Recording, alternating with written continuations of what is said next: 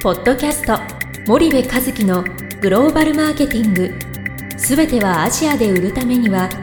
過去1000社以上の海外展開の支援を行ってきた森部和樹がグローバルマーケティングを分かりやすく解説します。こんにちはナビゲーターの東忠夫です。こんにちは森部和樹です。じゃあ森部さんあの、はいまあ、前回前々回と、はい。まあ、単位のことについてお話ししてきたんですが、はい、そのまあ、ディストリ普通だったらディストリビューターを見つけて、うん。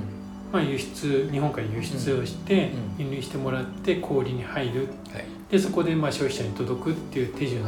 だと思うんですけど、まあ、タイの場合は小売りが強いので、うなかなかディストリビューター側からみ、まあ、探してもんうん。見つからないことが多いんじゃないかということだったんですが、うんそうなるとその、うん。まあちょっと一般論で構わないんですけど、はい。リスナーさんに共有していただきたいのが、はい。じゃあ具体的にどういう形で何をしたらいいのかって疑問を持たれてるリスナーさんも多いと思うんですが、その辺ちょっと一般論的に教えていただければと思うんですそのね。販売チャンネルを作るときそうですね。はい。まあ、販売チャンネルを作るときその FMCG にとって一番重要な大切なのは誰ですかって一番大切な人から考えるっていうふうはいにすべきだと僕は思ってて、はい。一番大切なのって消費者じゃないですか、はい。そうすると消費者がどこで買いたいんだろうっていうところからうん。まあ始まるわけですよね、はい。で消費者が買いたいところタイの場合はテスコです。ビッグ C です。セブンイレブンですって MT だったらね、うん。えーいう話だと思うので、はい。そうするから、まあ、テスコやビッグシーやセブンイレブンが重要だよって言ってるだけで、うんうん基本的に小売りが重要というよりかは消費者がその小売りを支持してるから、はい。その小売りが重要ですって言はいってるだけなんですよね。はい。でそうするとじゃあその小売りに入れましょうという話になるので、うん。まあ原稿があれば直接商談をしますというのが基本だと思うんだけども、はいまあ原稿がない場合もあるし、うん原稿があってもディストリビューターを使うというケースもうんあるでしょうと。うんでそうした時にやはりその小売りにえー現状ねうん取引を持っているディストリビューターがどれぐらいいるんだっていうところをまず調査かけるんですよ。はい。でこれもカテゴリーごとうん。まあ分かりやすく言うと自分たちがノンフードのメーカーなのに そのフードのね、えー取引でテスコと強いディストリビューター選んでも、うんやっぱうんそのフードに強いディストリビューターノンフードやらしてもねはい。なかなかうまくいかないのでそういう意味ではある一定のね類似カテゴリーで、はい。えー絞ってリスト化をしていくっていう、まああのそういう発掘選定調査みたいなことはいはいをやって、でそこから、えー、とスキルセットがやっぱりまず一つ重要な指標になるので。うん。自分たちが、まあ、向こう3年5年でどういうふうに導入配下はい。あ販売していきたいのかっていう、まあ目指すべき姿みたいなところに、うんうん値する会社を絶対条件で切り捨てて選んでいくわけなんですよね。はい。例えばまあ今言ったようにテスコに入れたいのにテスコと取引が薄い会社なんてもうそもそも条件に入らないじゃないですか。でテスコで50億やりたいっつってるのに売り上げが50億の会社とやるわけには多分いかないですよねキャッシュが回らないですからね。はい。なのでそういうところもダメですねうんこうどんどんどんどん絞っていくと、うんまあ自分たちがやりたいことが物理的に実現可能なスキルセットを持ったディストリビューターの募集団が出来上がりますね。うん。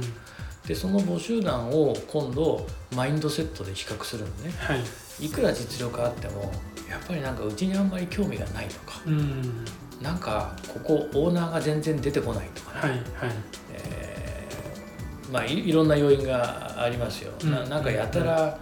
あのちょっとこうシステマチックでなんか感情が血が流れてない感じで嫌だみたいなね、うん。もしくは逆にあのもうめちゃめちゃオーナーワンマン企業でもうなんか人情に溢れすぎちゃって嫌だとかね、はい。はい。まあいろんな理由があると思うんだけども、はい。まあ、そういう中でえーやっぱりそのスキルセットがある一定条件クリアしてるんであれば、うん今度はマインドセットを優先してはい。自分たちの商品とか自分たちが描く未来像にどれだけ共感してね、うんうんどれだけの熱量で自分たちの商品を売ってくれようとしてるのかはい。そうすると向こうから具体的にどう売るとかね、うん戦略が出てくるんですよ。そういう話がしっかりできたところを最終的には選んで、ディストリビューターにしていくっていう形になるんで、まあ、そこはしっかりやっぱやんないといけないですよね。なるほどであとねなんか日本のそのプリンシパルねメーカーさん。あるんだけど、そのそういうところを具体的に詰めるっていうことも、まあ、あのあんまりできてない企業も多いし、はい、細かいことをね確認するのはね、うん、なんか確認好きだからやってるんだけど、うん、なんていうのかな向こうにやる気にさせるっていうのもねこっちのその手なんですよね。うん、その要はね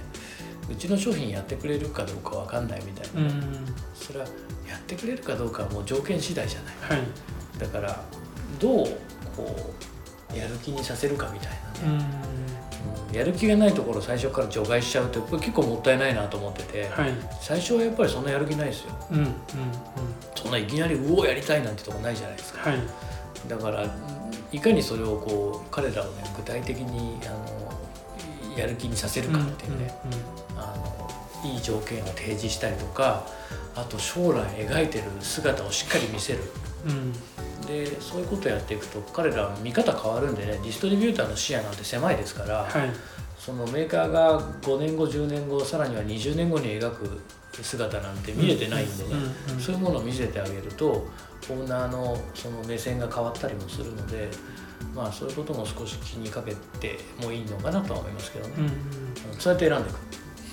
わかりました、うん、じゃあ、あのー、最後に何かタイに、まあ、タイに関してちょっと困ってる人も多いかもしれないので、はい、タイ市場だとこうやった方がいいんじゃないかっていうのをまとめていただければ FMCG ね、はい、もうタイはですねあのぜひ東に連絡してください。って本当は言いたいんだけどあの、まあ、セブンイレブンとテスコとビッグシーですよでもうそこにいるんだったら食品はここだし、うん、えー、お菓子はここだし、うん、お菓子でもクッキーはここキャンディーはここグミはここ、えー、なんとかはここってもう大体分かれてるから、はい、あのー、もうその通りやった方がいいと思います。はい以上です。わかりました。ちょっと分かったか分かんないか分からないですけど、あのじゃあ今日はここでしたいと思います。はい、森部さんありがとうございました、はい、ありがとうございました。本日のポッドキャストはいかがでしたか？番組では森部和樹へのご質問をお待ちしております。皆様からのご質問は番組を通じ匿名でお答えさせていただきます。podcast